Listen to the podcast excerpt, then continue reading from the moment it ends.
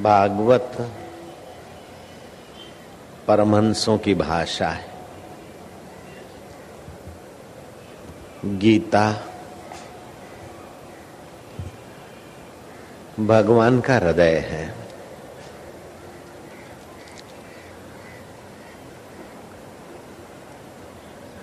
नानक के वचन संतों की अनुभूति वाली भाषा है। विश्व शांति मानव मात्र की मांग है। विश्व मानव की मांग है, चाहे विश्व के किसी कोने में रहता हो। शांति सबकी आवश्यकता है। अशांति के भिन्न भिन्न ना अशांति के भिन्न भिन्न रूपों का नाम दुख है। फलाना दुख ढिंगना दुख सारे दुख अशांति का ही विस्तार है और सच्चा सुख शांति का ही प्रसाद है। श्री कृष्ण ने कहा, प्रसादे सर्व दुखा नाम सारे दुख, एक दो नहीं, सारे दुख। प्रसादे सर्व दुखा नाम हानि रस्य उपजायते प्रसाद से सारे दुख नष्ट हो जाते वह प्रसाद चित्त की विश्रांति से प्राप्त होता है। तुलसीदास ने कहा, बिन रघुवीर पद जिय की जरनी न जाई। उस आत्म पद के बिना, रघुवीर पद के बिना, जिय की जरनी हृदय की तपन नहीं मिटती। नारद जी ने कहा, संसार तापे तपता नाम योगो परम औषध। संसार के ताप में तपे हुए जीवों के लिए योग परम औषध है। कर्म योग भक्ति योग और ज्ञान योग प्रसिद्ध हैं तीन योग। आवंतर भेद बहुत है अलग अलग उपयोग पेटा योग जो भी कहो। नादानुसंधान योग, ये भक्ति योग के अंदर आ जाता है। हठ योग, राज योग, कुंडलनी योग, बहुत किस्म के हैं। लेकिन वे सारे तीन में पाए जा सकते हैं। कर्म करने की शक्ति दी है दाता ने। कर्म करते समय सावधान रहे। उन कर्मों में नश्वर परिणाम की अपेक्षा शाश्वत दिल की रक्षा करने का उद्देश्य हो। तुच्छ लाभ की अपेक्षा गहरे लाभ की नज़र हो और थोड़ी गहरी समझ हो, वो मिलेगी सत्संग से तो कर्म का फल योग हो जाएगा। रोटी तो मिलनी मिलनी है, कपड़ा तो मिलना मिलना है तो कर्म को योग क्यों ना बना ले?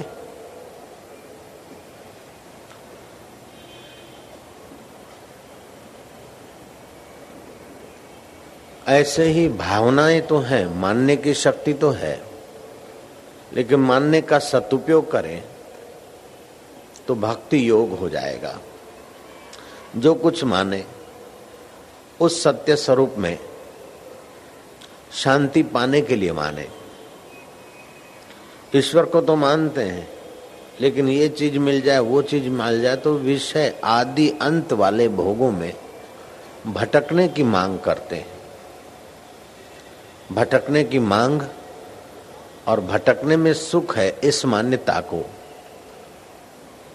सत्संग की समझ से हटा दिया जाए तो मानने का सदुपयोग हो जाता है। मानने का सदुपयोग होते ही कर्म योग होने लगेगा। परमात्मा को पाना, शांति पाना परमात्मा पाना और परम शांति पाना एक ही चीज़ के दो नाम। कई लोग बोलते हैं ना बापू जी और कई बोलते हैं आशाराम महाराज। तो व्यक्ति तो एक है, नाम दो हो गए। ऐसे ही परमात्मा को पाना, परम शांति पाना एक ही बात। शाश्वत शांति मधिगछते इसको शाश्वत शांति भी बोलते हैं। थोड़ी बहुत शांतियों को शांति मानकर आदमी वहाँ चुप न बैठे, इसलिए शास्त्र ने कहा, शाश्वत शांति अधिगछति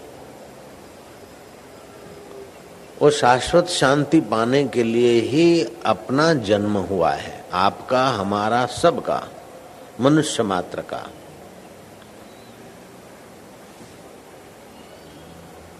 मान्यता का सदुपयोग करें। शाश्वत शांति के साथ आपका योग हो जाएगा। उसको बोलते हैं भक्ति योग।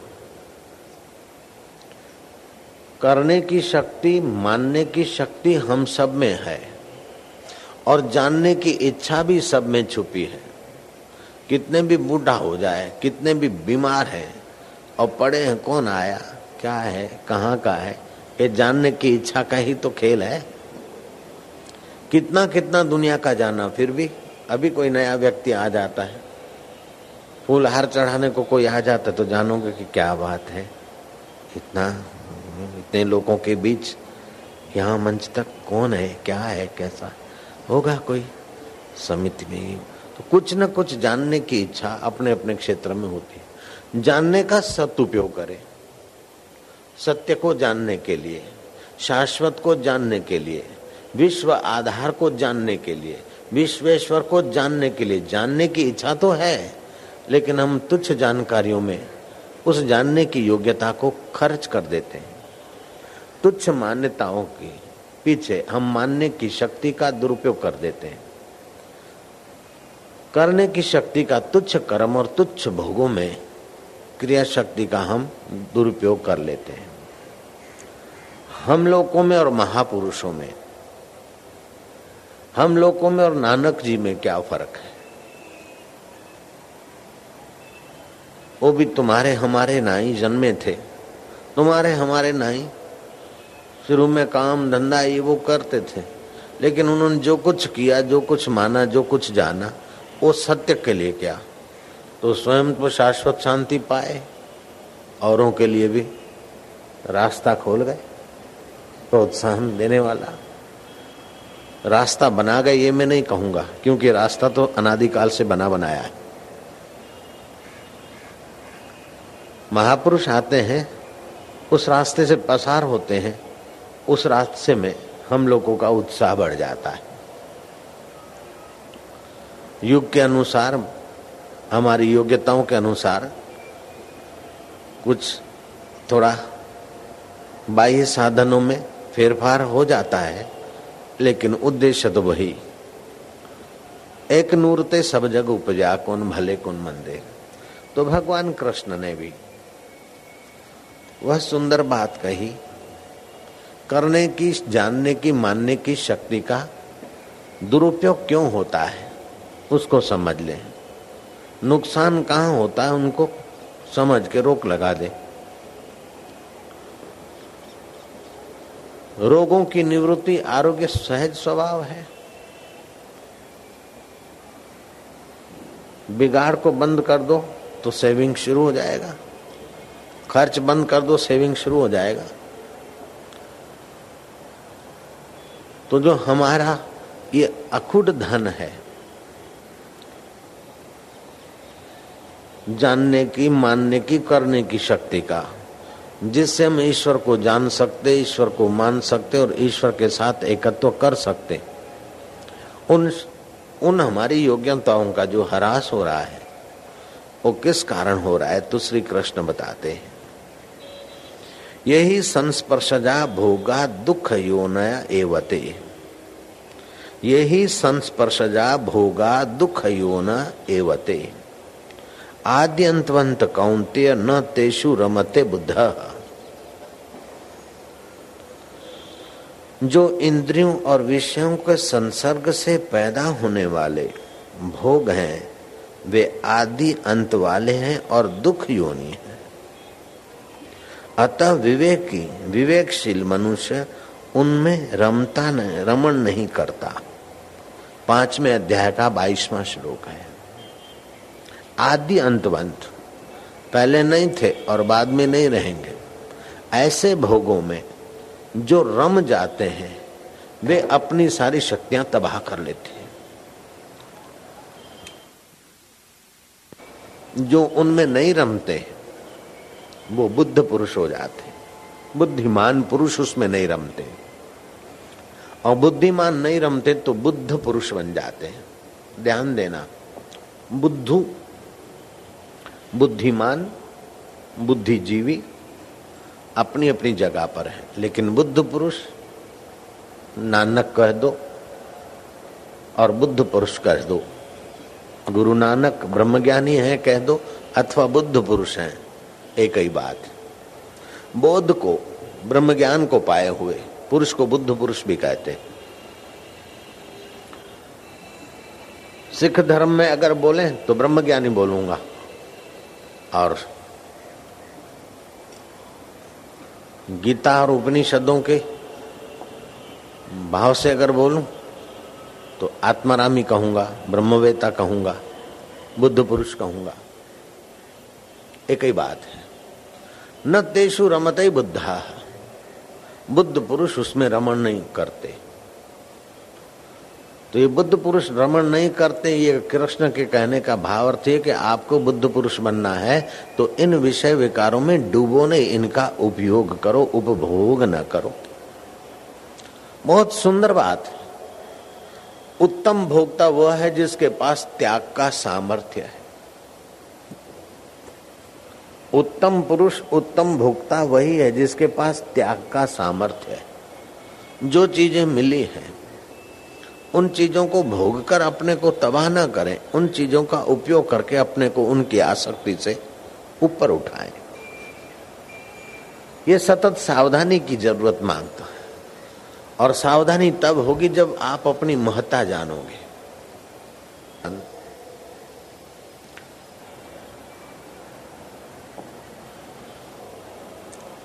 इसलिए शास्त्र कहते हैं, नेकी कर कुएँ में फेंक।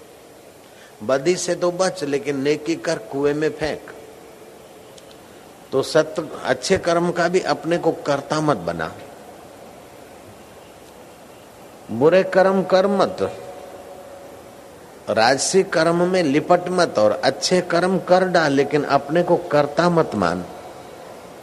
तो करने की शक्ति का सदुपयोग होगा, तेरा कर्म योग बन जाएगा।